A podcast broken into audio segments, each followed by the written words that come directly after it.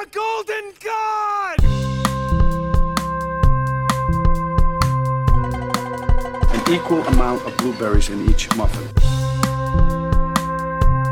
to a new world of gods and monsters. God, I don't know who's weirder, you or me. You just put the law in my hands, I'm gonna break your heart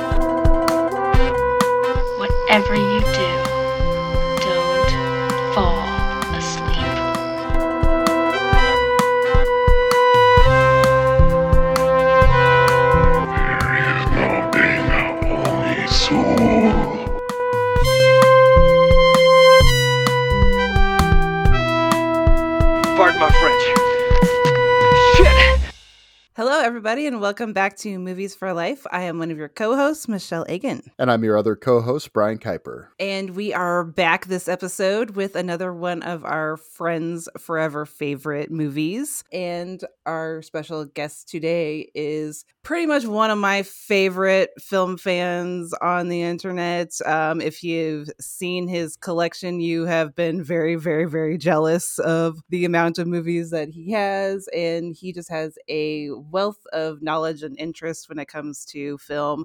Welcome to the show, Vinny Tuccieri. Hello. How you guys doing? Good to have you on. Yeah, awesome to have you on, finally kind of meet you, Yeah. besides through texts on Twitter. You know, um, so great to have you here. So, um, what movie did you bring for us to talk about today? Yeah, I brought one of my favorites and has been for years. It's Robert Altman's 1974 comedy California Split. Excellent. So, I'm pretty new to this movie, to be honest. Oh, I, I've been an Altman fan for a long time, but I hadn't seen this one until last year, I think. mhm.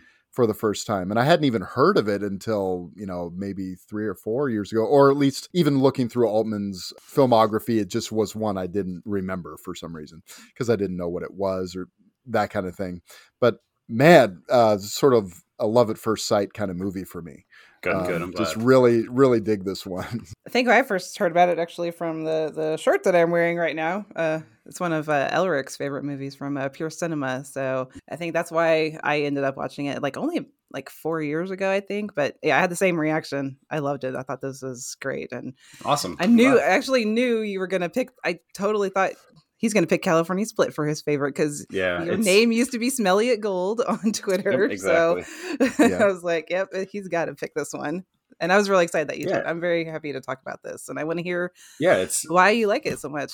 So I came to this movie through Elliott Gould. So when I was in high school, my best friend and I were really into movies and we were really into classic cinema, mostly pre 50s. And he was into a lot of film noir.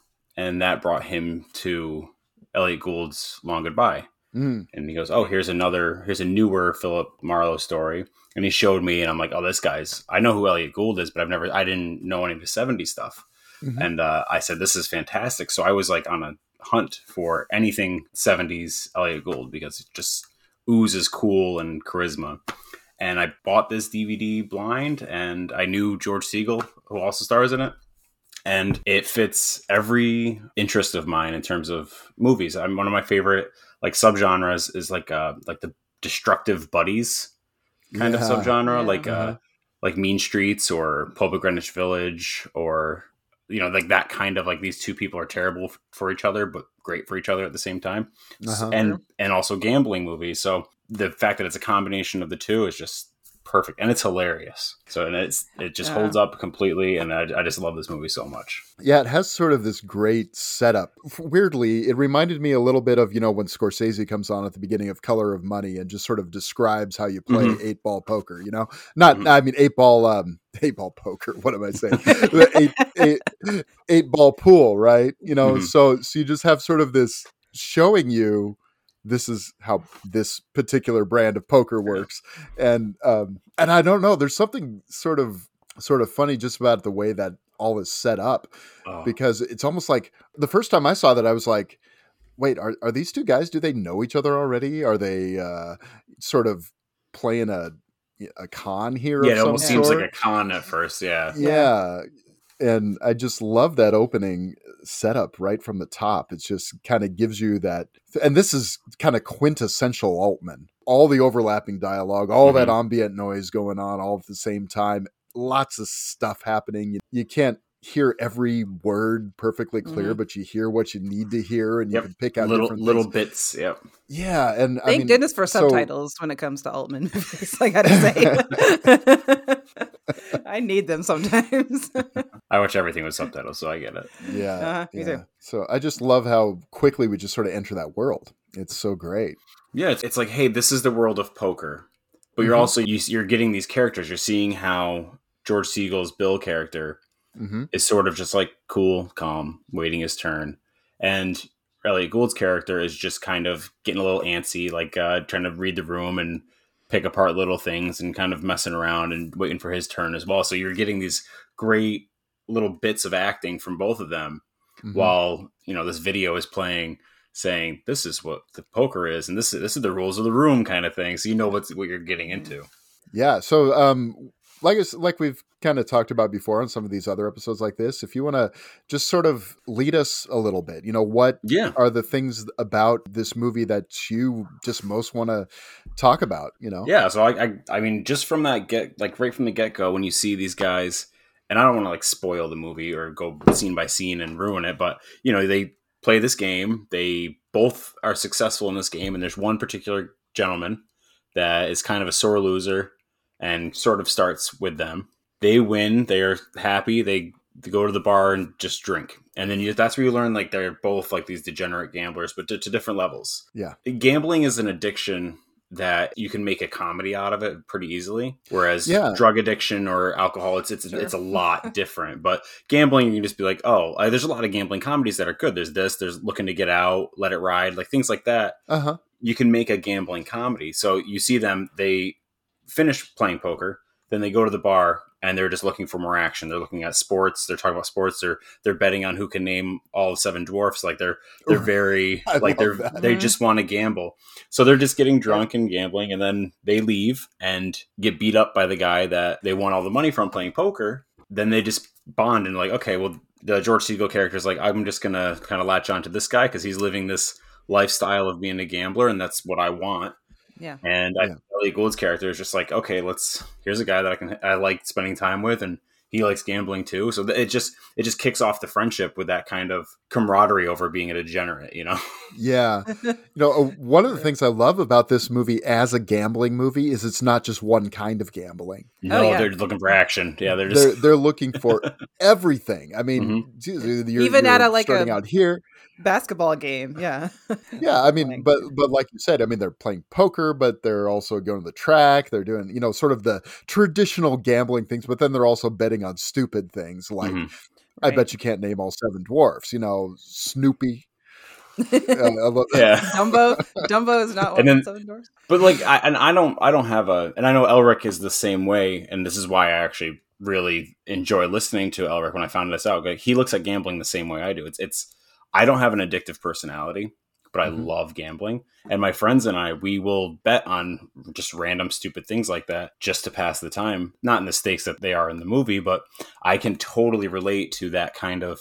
Let's just gamble. Like that, that's that's fun for them. But the fact that George Segal's character looks at it as just being a full time gambler as a goal, and like that looks appealing to him, is is one of those things that I really liked about the movie. Is that his his performance is very like subtle compared to Mhm. hmm Oh, yeah. Elliott Gould kind of being all over the place. yeah, But they but that balance is so funny to watch when when it flips. Like when they are at the track, and it's one of the funniest scenes in the movie.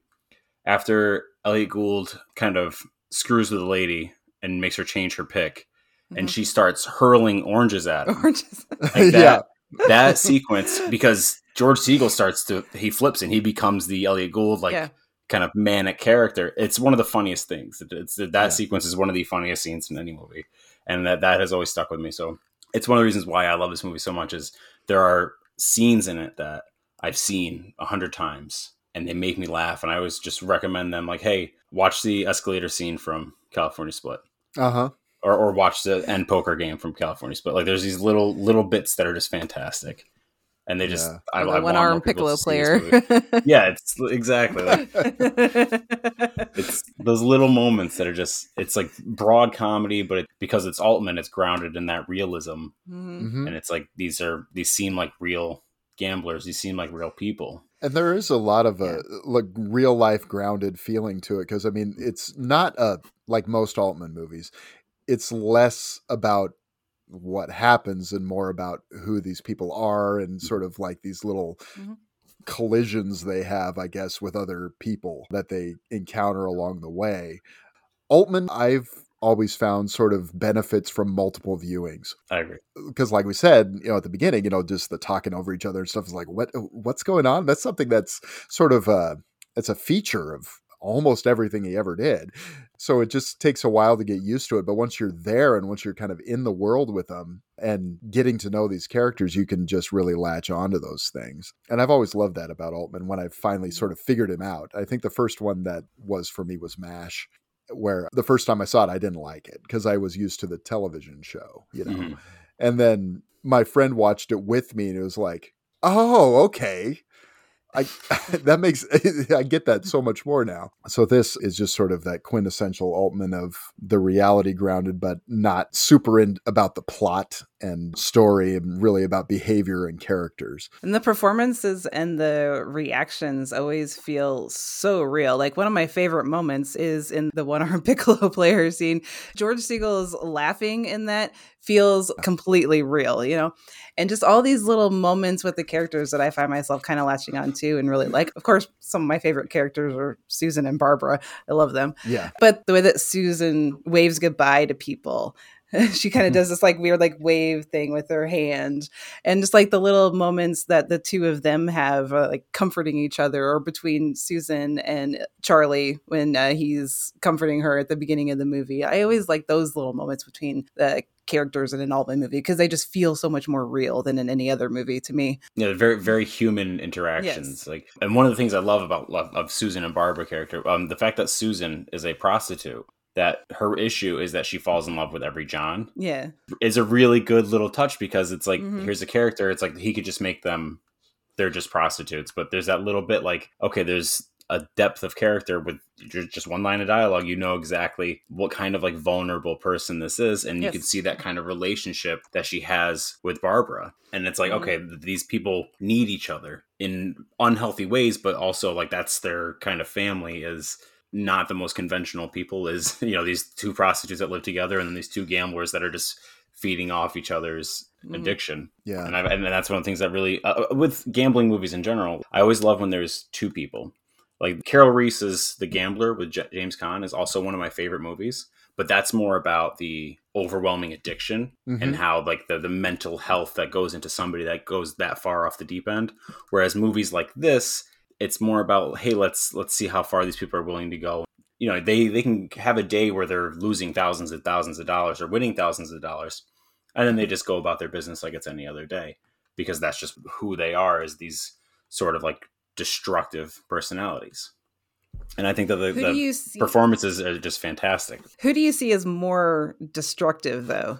I always saw i saw it as bill was kind of more destructive yeah, because you see think he is you see charlie is the one who just kind of lives day to day and he's just like looking Yeah. for you know ga- like like we said before like gambling on anything any any time any any little thing. Even when they're at the boxing match he's making little bets with people in the audience and not just on the match but on other stuff. Whereas bill seems like he could really he doesn't thankfully at the end but he seems like he could really do some damage to himself if he went as deep feel like- into it. I think that with Bill is he goes further in the sense that like he has the bookie coming after him. Mhm. He's the one that's selling all of his possessions to go to Reno. He's going that extra mile into the addiction, whereas Charlie is just that's his life. He's just he Yeah. just gambles. He gets by. He go you know he gets arrested once in a while. He, he makes a lot of money, loses a lot of money, but you know he's he's content. he doesn't really have like a, an end that goal being his life. No. And I think that Yeah.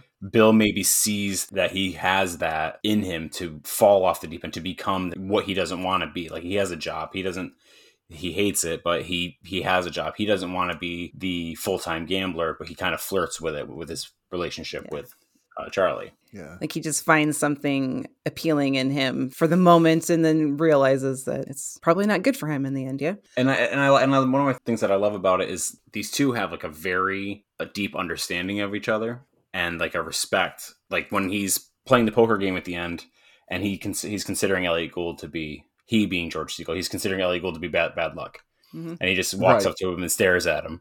And, he go, and then Elliott Gould, that's all that George Segal does is he just stares at him, and Elliott Gould just goes off like, "Well, you want me to leave? Like, you do I have to leave? Like, okay, give me twenty dollars so I can play craps.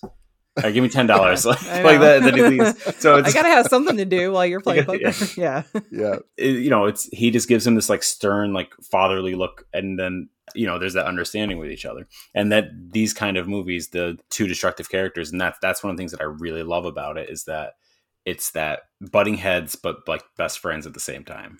Yeah. So uh, what I think is one of the things I've, I guess, on this viewing that I realized was okay. They sort of start the movie out with them together. They end the movie with with them together. But there's these long sections where it's just Bill. And a long section where it's just Charlie. And I th- find that compelling as just uh, from a structural standpoint to see what they are separate from each other too. And I, I think that's kind of a fascinating section of the movie. There's a section where uh, Charlie disappears, Right. Yeah. and Bill's kind of lost in that. Like he he's Uh-huh. kind of like, okay, well, where is he? Like, I want to go do this. I want to gamble and things like that. And when he finally comes back, he's not like, oh, hey, let's go do something. He's mad, like you were gambling without me, kind of thing. Like he, he Mhm. gets mad, Uh-huh. like I would have gone with you. We could have bet on the go to dog track. He goes, we could have bet on them together, kind of thing. So Yeah. they he becomes very dependent on Charlie's chaotic, manic behavior. yeah. And you know that scene where Charlie comes back is just That's so the best funny, scene. dude. Oh, Uh, it's so good. the parrot pinata and, and the sombrero and all. All of it is just like, oh, this is this is why we love Elliott Gould, right? That's You my know, I mean, favorite. that's my favorite line So great. in the whole movie. My hat is a very big clue. it's the best line. My- Best line my reading fa- too. My favorite line in the movie, I'm pretty sure, is improvised, and it's in this in the uh, escalator scene when he goes to throw her purse back at her, Yeah. and it gets caught on his hand. And she Yeah. goes, Yes. "You asshole! You can't even throw." Throw, Yeah. And I'm pretty And- sure that was improvised, but it's it's brilliant. It kinda seems the like movie's it. really done. Well, and that's one of the things I like about Altman too is he's he's willing to let accidents happen, hmm and those accidents are so often make it into the movie, Mhm. and and he encourages these actors, you know, just keep going. I love those scenes. the whole thing on the bus when Yeah. they're like trying to get people to switch seats, like it has nothing to do Oh, with anything, good. but it's like it's still like so kind of charming to watch. And I love that as soon as that woman starts talking to him, he just immediately starts fucking with her. Mhm. Right. Like, he just immediately I like love he, it. he's he, and and it's it's it may be like intentional because she asked him to take his seat kind of thing, but he immediately starts messing with her. And then when when they're leaving and and she's like looking for him, it's just it's so funny to me. It's just so brilliant. But with that panic in her face and how they're just like, okay, let's get out of here, kind of thing. Mhm. This was the first movie where he actually did the eight track dialogue or the eight track audio Okay. recording. Yeah. So, and that's why I, I feel like stylistic. It's not the prettiest movie, but it's the '70s and it's a movie about gamblers, so it shouldn't be a very pretty movie. But right. the the way that the eight track dialogue works, especially with when they're drunk or when they're at a venue, it works so well because you're just thrown into that world. There's a scene where he's at the bar and there's the girl there complaining to the Mhm. bartender Uh huh. and yeah. and Yeah. uh, that that scene, and he's just watching, and then there's the guy that comes up and he, he's thinking about picking up the girl, and then she just keeps saying like these Yeah, like yeah. red flag things, and he's like changing his mind and going back, and like he's he's just sitting there watching them, and like you can hear all the different conver- There's like ten conversations going on at once, Yeah. which is what it's like in a bar, especially. Like I'm guessing it's sort of a dive bar, and it's you. It's not going to be According to that woman, just- it is. Yeah. yeah it's not just going to be two people talking it's it's this Mhm. drunk lady and he's there and there's the bartender and there's other patrons and things like that and I, it really throws you into that world and there's so much comedy gold that comes from these overlapping conversations and these little bits especially uh, when they first get to reno and he's talking to him about he's kind of like giving creating a backstory for every player at the table which is also Yes. like Oh, just that's one of my brilliant and he's like descri- scenes, he's describing everyone and the the bartender behind him is just laughing at the Yeah. things that he's saying, and she and then he finishes and she goes, "You're pretty close." Like he, I was just Yeah. guessing who these people are and things like that. And it's just those little bits of dialogue are so funny to me, and I, I wonder how much of it was improvised and how much was from the script, because the script so hard is to tell. is written by an actor who was a gambler. And he rewrote it with Robert Altman. And they really did not get along doing it because Altman is very difficult. And he, he knows I want things done my way sort of thing. But the actor was involved in the whole process. So I would I would love for there to be a book about the full production of this movie just to see like that sort of behind the scenes of it all especially with given the stars of in this you know in 1974 you have George Segal and Elliott Gould like that's huge. They're two very very popular actors and at the top of their game. And then you have Robert Altman who's very successful in this era. So it is one of those things to think about like you don't hear a lot about these kind of movies in terms of like retrospective academia. Like you're gonna there's mm-hmm. probably 500 books made about jaws Right. and a thousand books made about Star Wars, Yeah. and a thousand books made about The Godfather. But like you have these these little movies that are really good and have you know a lot of pedigree to them. I would love to be able to just see what that production was like because the final product is so special to me that you know I, I just want to dive deeper and deeper. Now that you say all that, yeah, I am kind of fascinated to know, yeah, what was actually on the page and what made it onto the screen and who came up with what. And Yeah. wow, that would be kind of interesting to learn. Yeah, I wonder that with a lot of Altman movies, though. really. I mean, yeah, pretty much. because so much of what seems to happen in the final product feels improvised hmm uh, depending on how much of it is you know is always fascinating to me because i know like on mash to bring that one in you know that was sort of the first big breakthrough for him right ring lardner jr ironically you know won the academy award for the screenplay of it but basically he said that they didn't use a single line of my dialogue Yeah. you know? And, Where- you, can, whereas- and you can tell like it- Yeah. for me it's like you can tell like okay this is just these actors riffing. Yeah. And I, I feel like a lot of the stuff where it's just bill and charlie like just the two of them i feel like a mm-hmm. lot of that is maybe they were given like plot points. Yeah. Okay this is where the scene has to go. Have fun. Right. Especially in like the Seven Doors conversation, something like Mhm. that. Yeah.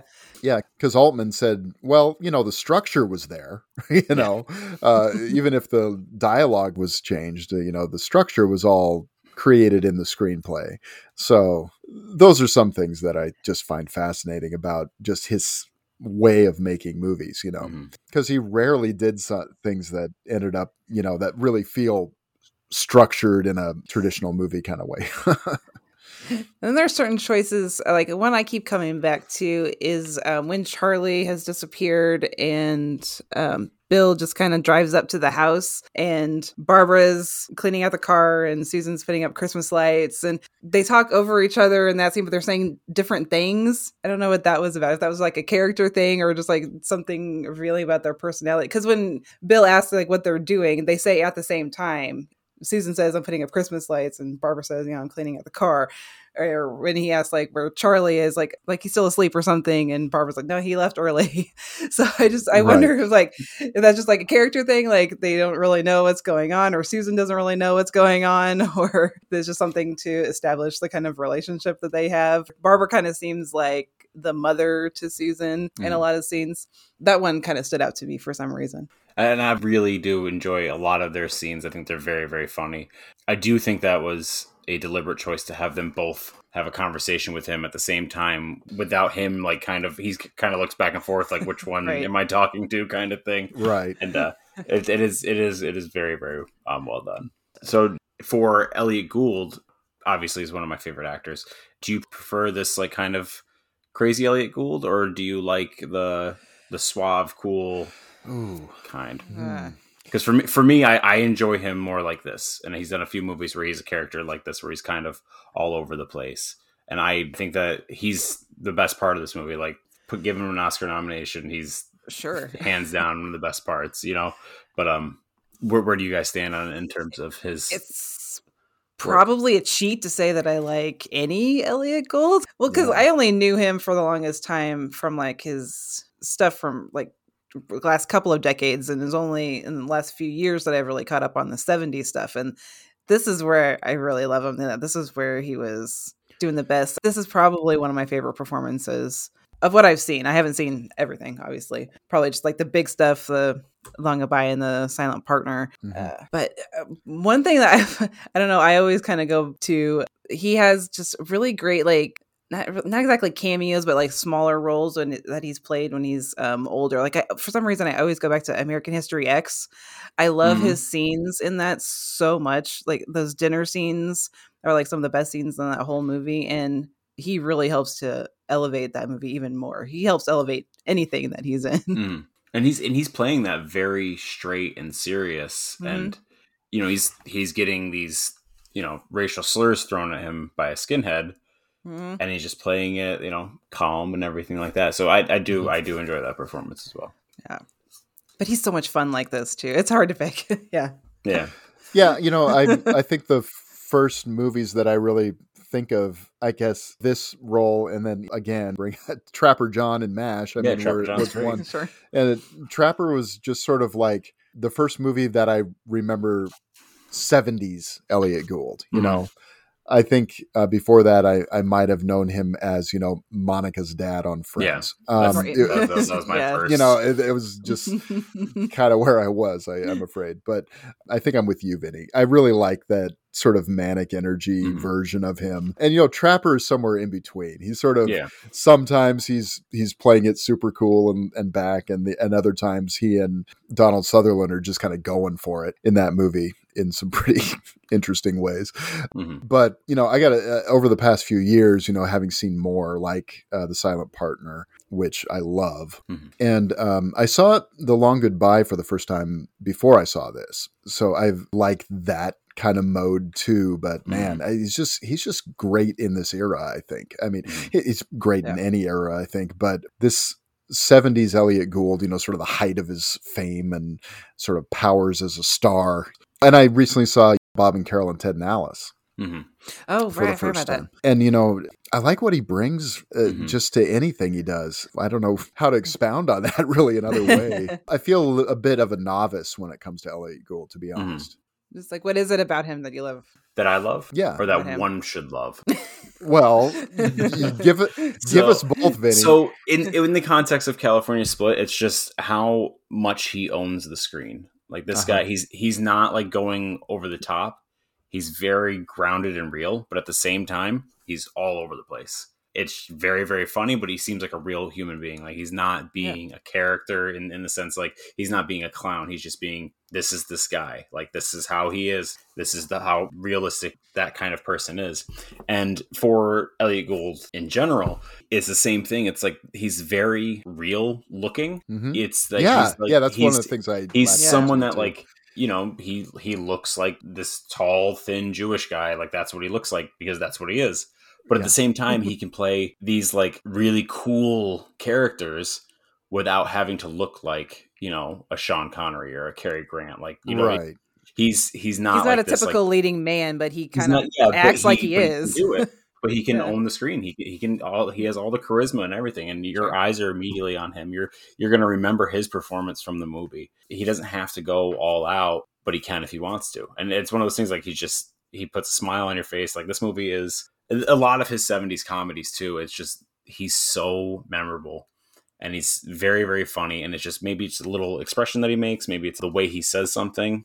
I mean, like the piccolo, like that's brilliant you know Yeah. and then when he's guessing the the seven dwarfs like that's very silly but like it's it's funny and there's there's a scene in in the movie where they sort of like have their moment of like uh conflict and it's when they're mugged and Right. the guy the guy pulls the gun and he's you know he's like come on like two days in a row getting mugged Yeah. kind of thing and he has them it's it's really funny but it's like scary like Bill's pushing the girls in the car, like kind of thing. He's like, just give him the money, give him the money. And, he- and he's the guy's like yelling at him, like, I'll blow your face off, kind of thing. And he goes, No, you're not going to blow anyone's face off. like, just wait a minute. And he gives him half the money. Yeah, I just And he goes, "You take half," like, negotiation, I yeah, love like- Yeah, I love And it. he goes, "Go, get out of it! Like, go, go, go!" And it's it's that sort of like moment where you're like, it's it's he's has this realness to him. Like he's this guy is just sick of how his week is turning out. It's it's he one of handles those things himself that I love really well in that scene. Yeah, I think my reaction would be very much more like uh, George Segal in there, was Yeah. just like freaking out, you know, just give him the money, just go, you know. I Yeah. mean, which Even- uh, just the way he handles that moment, I, it's so sort of counterintuitive, but yeah. so funny and so well handled, and and just chill, oddly chill for a character like his. Yeah, I love it. Even when they're being robbed, he's gambling, Right? Yeah, yeah. it's a gamble. Gambling all a with their lives. So this the movie was shot by Paul Lohmann. He did a few Altman movies and uh, a lot of low budget stuff. But I was reading that the reason why Altman wanted somebody young that he could like kind of mold like this is how we're gonna do it. I I don't want somebody to try to make it look pretty. I want somebody to try to just make it. And so I guess the studio wanted Haskell Wexler to shoot it. And Altman Mhm. said, "No, it's it's not gonna it's it's not gonna look like that. Like I don't I don't want it to look like a Hollywood movie. I want it to look like a real, almost like documentary style. These Southern California cities of Reno, like to show them what they really are. And that's one of the things that I love about 70s cinema in general is how ugly it is hmm Oh, for the most too, part, except for like they did period pieces where they're just, you know, beautiful. But a lot of it is how ugly these cities are. And these people seem real. Like these are, it's, it's not about this is the plot. Right. It's about, hey, let's watch this character. That's it. That's like that's what this movie is. They could have made the whole thing about the poker game at the end, but that's Mhm. just a small part of it. It's mostly about how Charlie and Bill become friends, sort of like each other's like yin to the yang kind of thing. Like this is these two people, they meet randomly at a poker game and they become sort of best friends and then they part. And and that's one of the things like it's it's such a silly movie, but it's so well made and the drama is real enough that you can just let yourself go for, you know, an hour and 40 minutes. Yeah, it even feels like by the end that there is something profound that's happened. hmm You say silly, and I'm just like, you know, I, I just feel the enough weight of this movie to really feel like it's. It doesn't feel slight. You know what I mean? Yeah. It's funny and has some silliness to it, but it doesn't feel insignificant in any way. There are And I scenes that really dig that. really show like the weight of the kind of life that they've chosen to live too. I thought Mm-hmm. again when Charlie is gone and Bill goes to that private poker game, just the way that he goes in at night and he comes Mm-hmm. Mhm. out at the end early in the morning. I, I could never do something like that. You know, that's a very intense um, addiction. You know, to get into when you're. I don't know how to describe it, but just seeing that was like that's that's getting deep into something when you're there all night and what are you doing with you know work the next day and the rest of your life? Like you're only focusing on this one thing and not on anything else in your life. That's dangerous. And he and he does his work does suffer. He you know he's hiding Oh, yeah. from his boss, is Jeff Goldblum, and you know he's hiding. He's he's leaving work. He's finding reasons to leave work to go to the track and things like that. He mm-hmm. sells all of his work equipment. Sells his car, yeah. It sells yeah, it sells his car, sells his typewriter, sells his radio, everything. And it's that sort of like you know this is a serious addiction, but then you're laughing like two seconds later, and that's what I love about this sort of like subgenre of these gambling movies. Have either of you seen the the Gambler, the James Caan film? It's in my queue. I haven't haven't, watched it. it. yet though. Okay, so it's extremely good. It's it's one of my favorite James Caan performances. That one is more about you know this guy's getting in deeper and deeper with bookies kind of thing, Mhm. and you get a little hint of that with the bookie in this movie, which is actually played by the writer. Oh, okay. That's the, the guy that wrote the movie plays the bookie.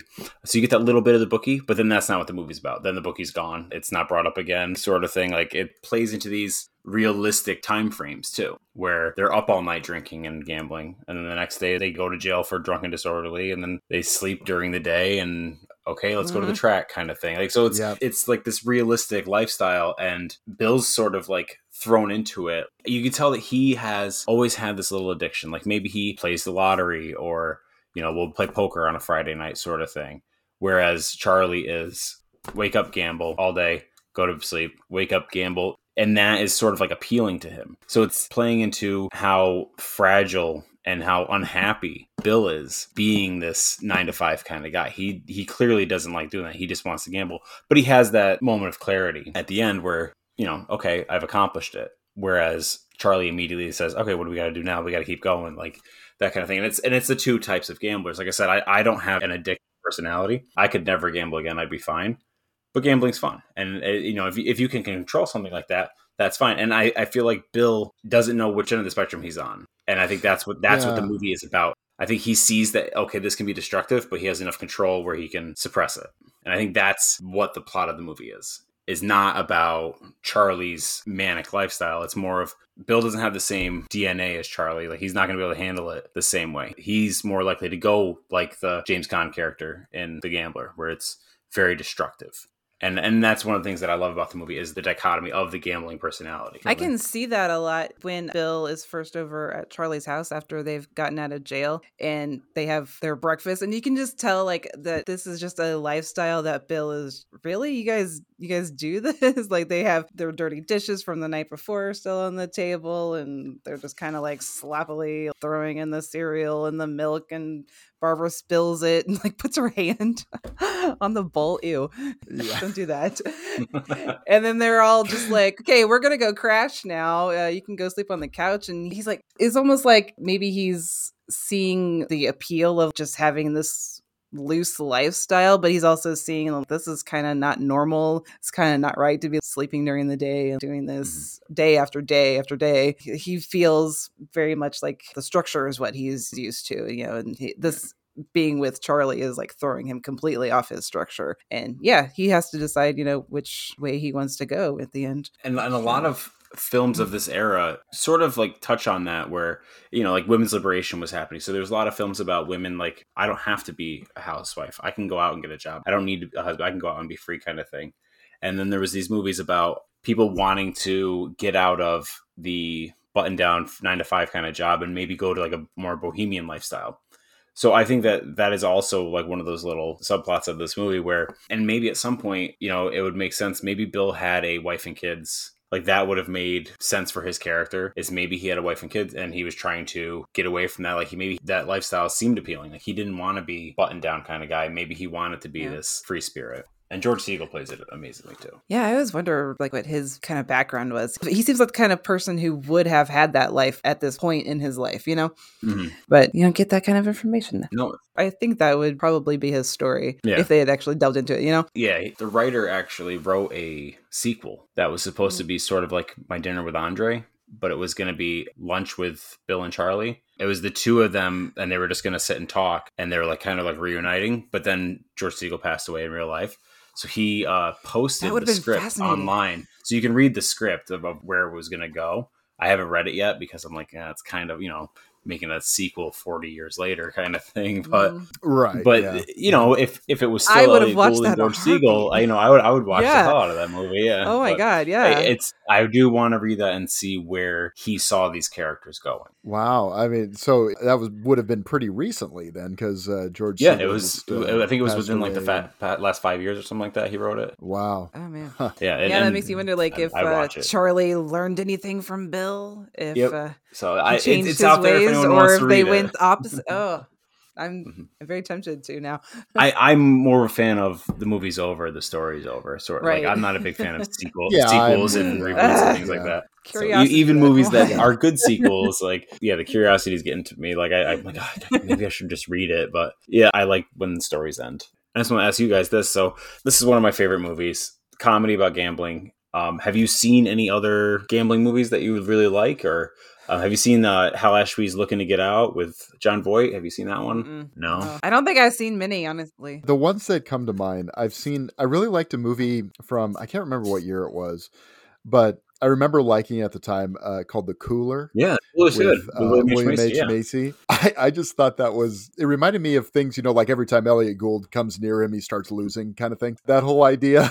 so uh, that was one that I thought of. It- the Hustler, Mhm. you know, I think is a terrific movie. I actually threw that on the other day for the first time in a long time. I'm gonna Google gambling movies just a minute. Those are ones that kind of come to mind. I mind. can't think of uh, anything for right now. that I that I really Have you seen Let It Ride with uh, Richard Dreyfuss? I, I've been really wanting. okay, to see so it. I haven't. it's getting it, a Blu-ray but, uh, release. Yes, over the- that's what I've heard. Very soon. Um, I've, I have it pre-ordered. It is very, very funny. It is a very similar sort of personality to Charlie. So it's it's that you know okay what's next let's just keep gambling kind of thing. So that that's a very funny movie. And and for California Split, it's I always say it's you know my favorite. It's not my. I can't pick one movie as my favorite. No, It's no, like no, impossible. If you, if you actually, it's very hard. I could narrow it down to like twenty, and that would be my favorite movie. Would probably be those like those twenty. I could probably do that. but California Split for me is it's so funny, but it doesn't feel like a comedy while you're watching it, and then you realize, okay, I've been laughing for an hour and a half. Right, yeah. And uh, the episodic nature of the movie just kind of makes it sort of fly by, Mhm. too. Because it's like, oh, we're coming up on this sequence. And, you know, there's almost even a circular sensibility to it where you could just sort of drop in at some point in the movie and just watch it to the end and then just start Right. it over. It's almost like, you know, the spinning wheel of fortune at the end of the movie. You could just drop in any point in there and just watch it from that point. Did you guys watch this on Prime? Yeah. I did, Okay. yeah. Yeah, which uh, that's the version that is the full version. The one that's on DVD is the edited version. So I don't know how long it's going to be on Prime. So if people want to watch it, they definitely should. I know that Yeah. Indicator. It's been there over a year yeah, now. Indicator has uh, flirted with releasing it on Blu-ray, and then they announced that they're not releasing it on Blu-ray. There's something to do with the rights for the music, and I don't know what song it is because there's not a lot of music in it.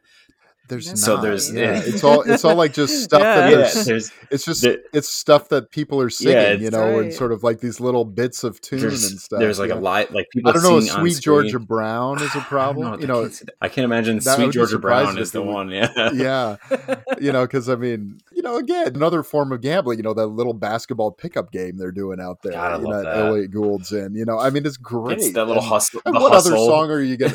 Yeah, Yeah. so good. I love the lady in, in the casino who's the music that she does in the casino. Mhm. It's she's singing all these different songs, but she's singing them all pretty much exactly the same way. Yeah. um,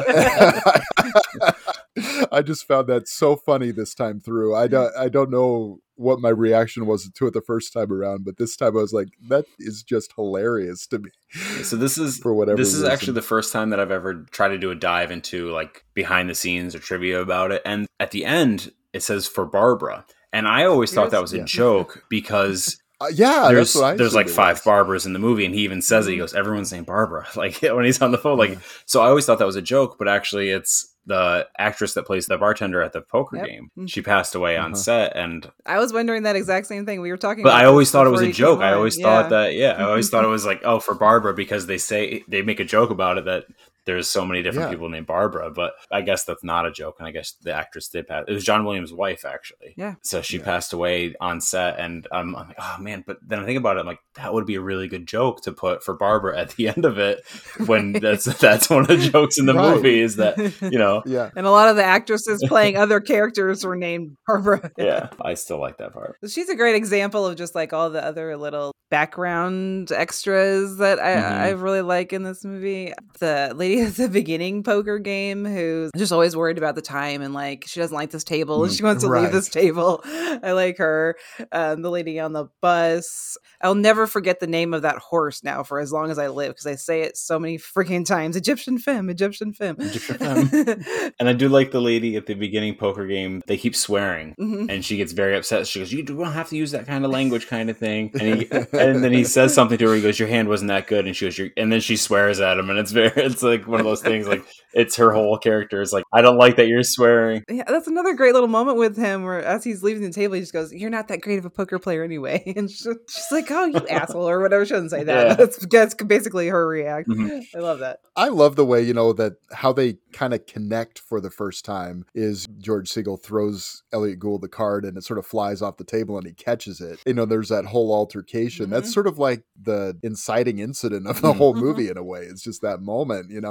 It's that first moment of connection. It's beautifully done, I think. Yeah. It's, it's funny. It's like nobody saw it. I didn't see it. Did you see it? No, I didn't see it. And uh, back to that scene where they're in the uh, the bar where Bill is just sort of watching the people, and the lady says, "You should have seen the place that I was in last night. That was classy."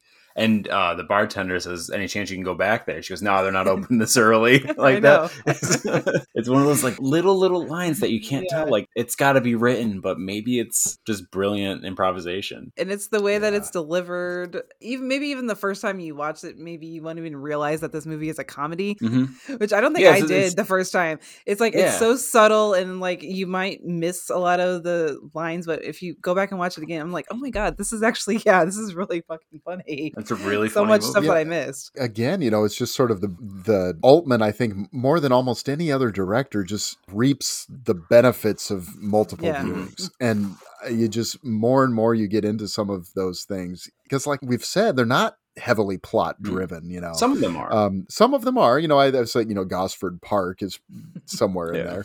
It, it sure does. You know, uh, we were talking about three women. Mhm. At the beginning, or images, you know, Yeah. those have some. I- Images is one of my favorite movies as well. That's Yeah. I gotta watch that terrific again. That was so movie. cool. it is nothing like another Altman movie. No, no, it's it's so different. It's him. It's him doing Yeah. that sort of like psychological thriller, and it's out Yeah, of nowhere, and it's- it's just plopped right in there with the rest of those '70s movies. That he's like, okay, I'm just gonna nail the hell out of this genre too. So, and it's I think that's Yeah. him really pulling out a lot of filmmaking techniques that he doesn't use a lot. A lot of his stuff is. Yeah. You know these sort of like loose films, like uh, Brewster Mhm. McCloud and Mash and Nashville and things like that. But then he comes out with something like uh, Images and or Three Women also Oh yeah, like it's like oh no this guy he knows what he's doing like he's not just He does. pointing the camera and making these people say funny things like he knows what he's doing yeah. It's it's a little bit like you know how do you know a modern artist is really great? It's like get them to draw a bird, Mhm. Yeah. you know, and if they can do that, you know, then they're truly a genius, right? And you know, I see that in Altman that he just kind of has almost like this Jackson Pollock Mhm. paintings, you know, that where you can just sort of interpret them how you see them. You know, there's just so much on the page and then these other ones that are so precise like that it's mark of quite an artist you know? absolutely So I wanted to ask you, Vinny, what is your take on Elliott Gould's line, that last line that he has when they they've split up the eighty-two thousand dollars, Mhm. and he's all excited and he wants to get Bill like, oh, we can take this money, and we can go do some more gambling, and then all of a sudden he switches and he says, uh, doesn't mean a damn thing, does it? What's your take on that line? I think that's him that's charlie really having that connection with bill like oh no he's done like this that clicks like it's that respect like okay you were serious when you said you know you're out you're and that's fine and i think he just sort of moves on and that's why the sequel is very appealing to me because i the way i feel about the ending i feel like that's it that's the end of charlie and bill it was just this kind of whirlwind like almost like a whirlwind romance Right. but like this Mhm. whirlwind like friendship where it's just chaos and gambling and then they clean up and bill's done and charlie keeps living his life the same exact way and that, that's how i feel it ends i feel like they're done you know charlie realizes it like okay we're done i guess i'll just keep going and you can live your life sort of thing Do you think he's realizing anything about himself too in that line too? I don't he think says he's that growing. he says that line with such conviction though. It just kind of makes Yeah. me wonder. You know, I don't think that uh, there's a movie that came out within the past few years, and I think it was called Big Time Adolescence.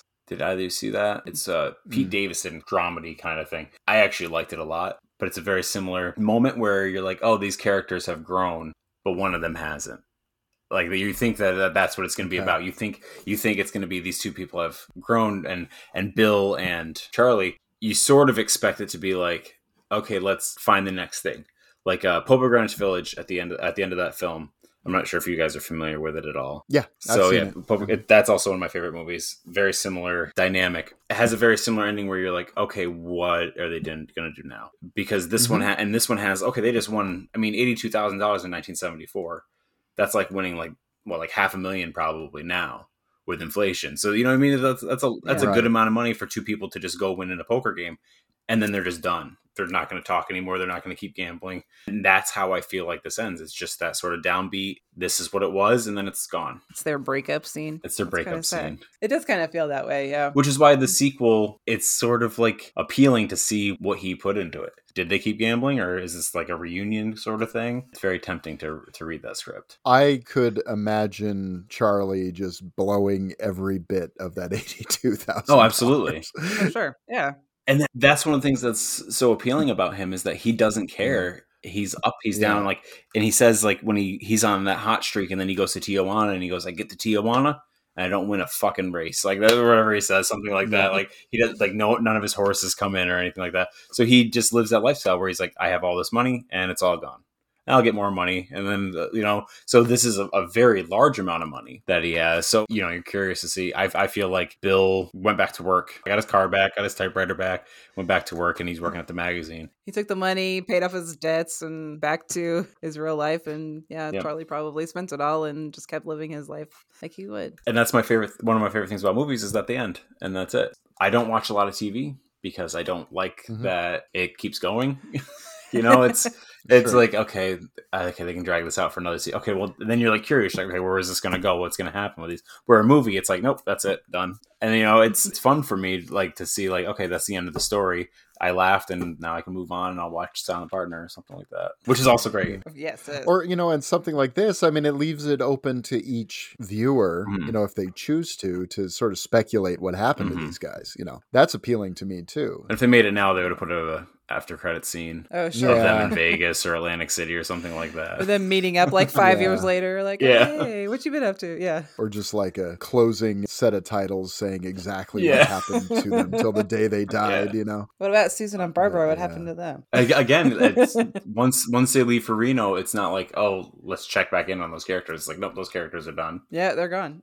yep. Yep. Yep. And I, and I feel like the scene where he's about to have sex with Susan mm-hmm. and then Barbara comes home, that is a not a very comedic scene at all. That that is played no. pretty much straight drama.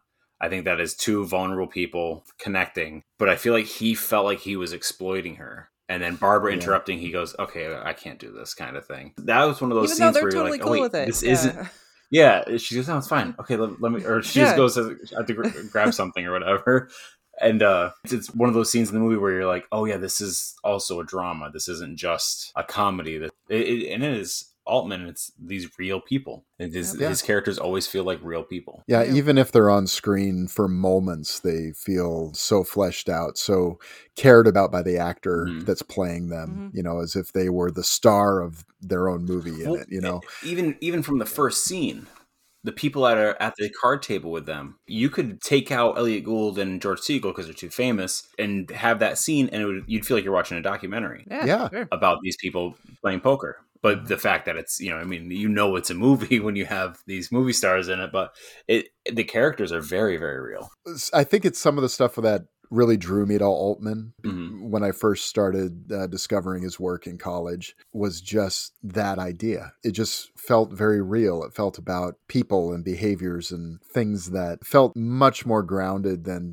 really movies do. You know, movies yeah. are mm-hmm. sort of a hyper reality, right? Mm-hmm. Whereas Altman movies don't feel like that really. They're very unique. I can't name another filmmaker that does it quite like he did. For me, in terms of that, like hyper use, always movies are hyper real. Like for my like film watching progression, like when you're in high school and or if when you first start getting into film, I feel like it's like Hitchcock and Scorsese. Sure. Yeah.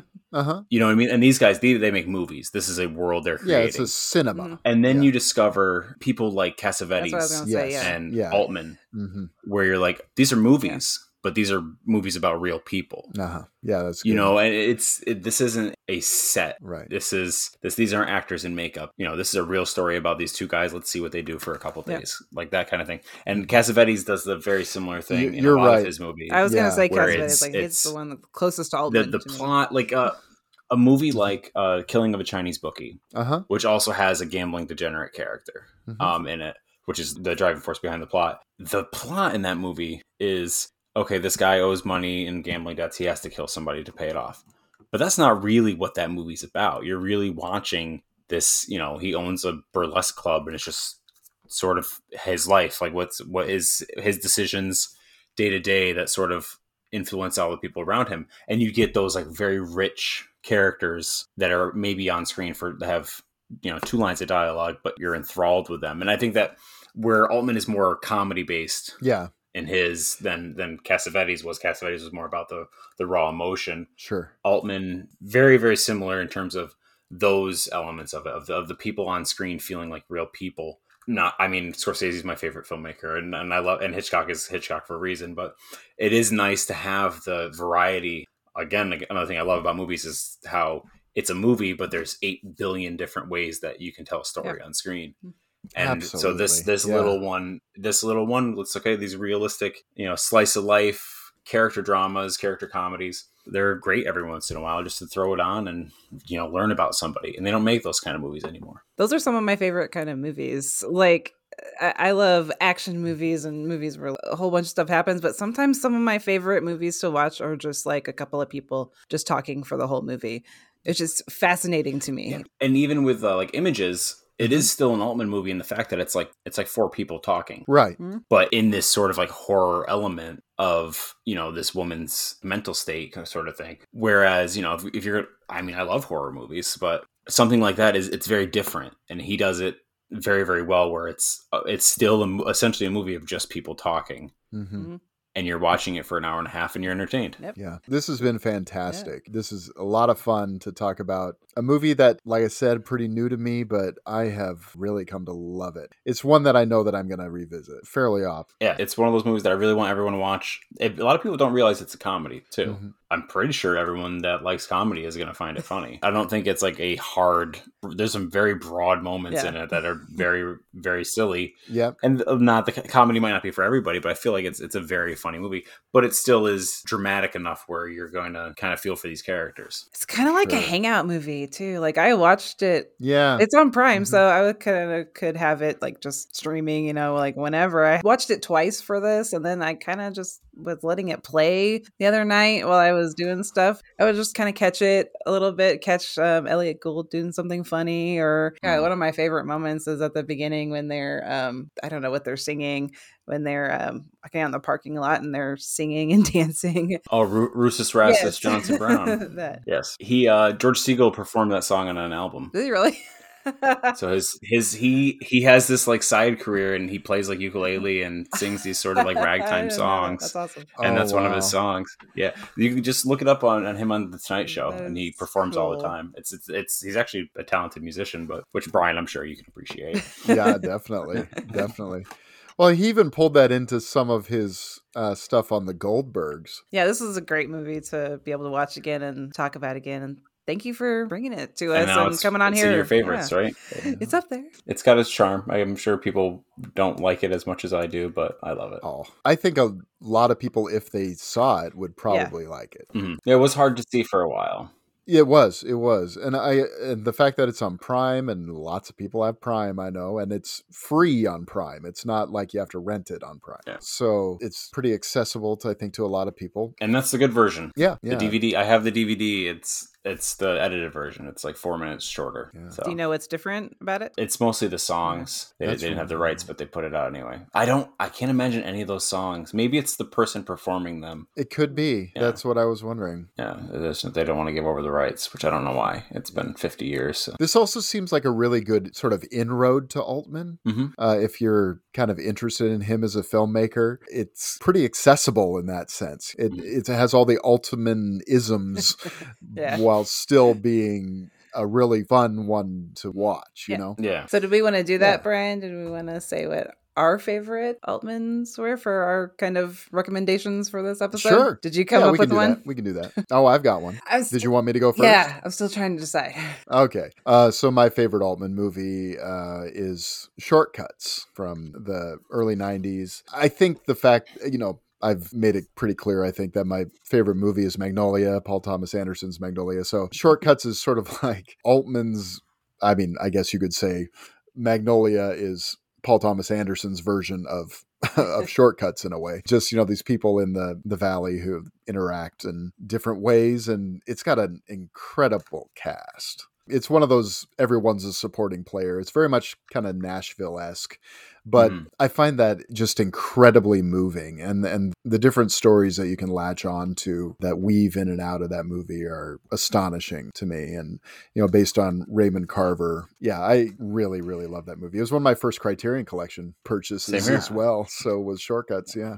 Okay, I was debating between two of them. I think I'm gonna have to go with "Come Back to the Five and Dime." Jimmy Dean, Jimmy Dean. wow. I loved that. I've only seen it once. I only saw it the one time, like last year, Mhm. but I really, really loved that one. I thought it was so interesting the way that, uh, well, for one, like I said before, like some of my favorite stuff is just a bunch of people in the same place, like talking. That's kind of what that whole movie is. But then it's also really interesting to watch the way that he transitions between time period within that movie. The cast is amazing. You Cher and Karen Black and Kathy Bates, and I don't know. I was just re- I was really drawn to that and the way that that story like all played out. So I think I'm gonna have to go with that one. I was debating between that and the player. I love Karen Black in that. which we might still do the player if we did another films on filmmaking. It was on the list. Yep. Yep. I think it's gonna. Yeah, ha- I think we're gonna have It's to. a long time. Yeah, it's a great one. Great. So, Vinny, is there anything you want to plug or where people can find you if they want to find you or any of that yeah, stuff? you you can find me on Twitter at at Vinny but better. You can find me on Letterboxd, uh, Boombots88. It's the year I was born. I'm not a Nazi. Um, I was I, that, that's apparently a thing now is people putting Yeah. 88 Yeah. meaning so I was born in 88. uh, and then I'm going to start doing a YouTube channel again, Yay! talking about movies, Blu-rays, things like that. And that information will be available on my Twitter. And you can also listen to the Cult Movie Stars podcast. Hear us talk about some great, talented people. Definitely excited to hear more from that. That's a very exciting thing. And we've been on cult movies a couple of times and just have a blast with Anthony. So um, glad to see that you guys are doing that Yeah. together. And Yeah, it's, uh, fantastic. yep, it's me, Anthony, and uh, Kristen Lipska. She's great, and it's a lot of a very, very vast wealth of knowledge for the between the two of them. So it is very fun to talk about movies with them. Absolutely. Sounds awesome. Okay, and as far as us, you can find me at Brian D. Kuiper on Twitter if you so desire. And you can find me at Michelle in Egan. And you can find the show at Movie Life Pod. Uh, we'd love for you to drop a rate and review if you are able to on iTunes, Spotify, anywhere that those things happen. All right. So, Michelle, what are we going to do? We will see you all next time. Bye. Bye.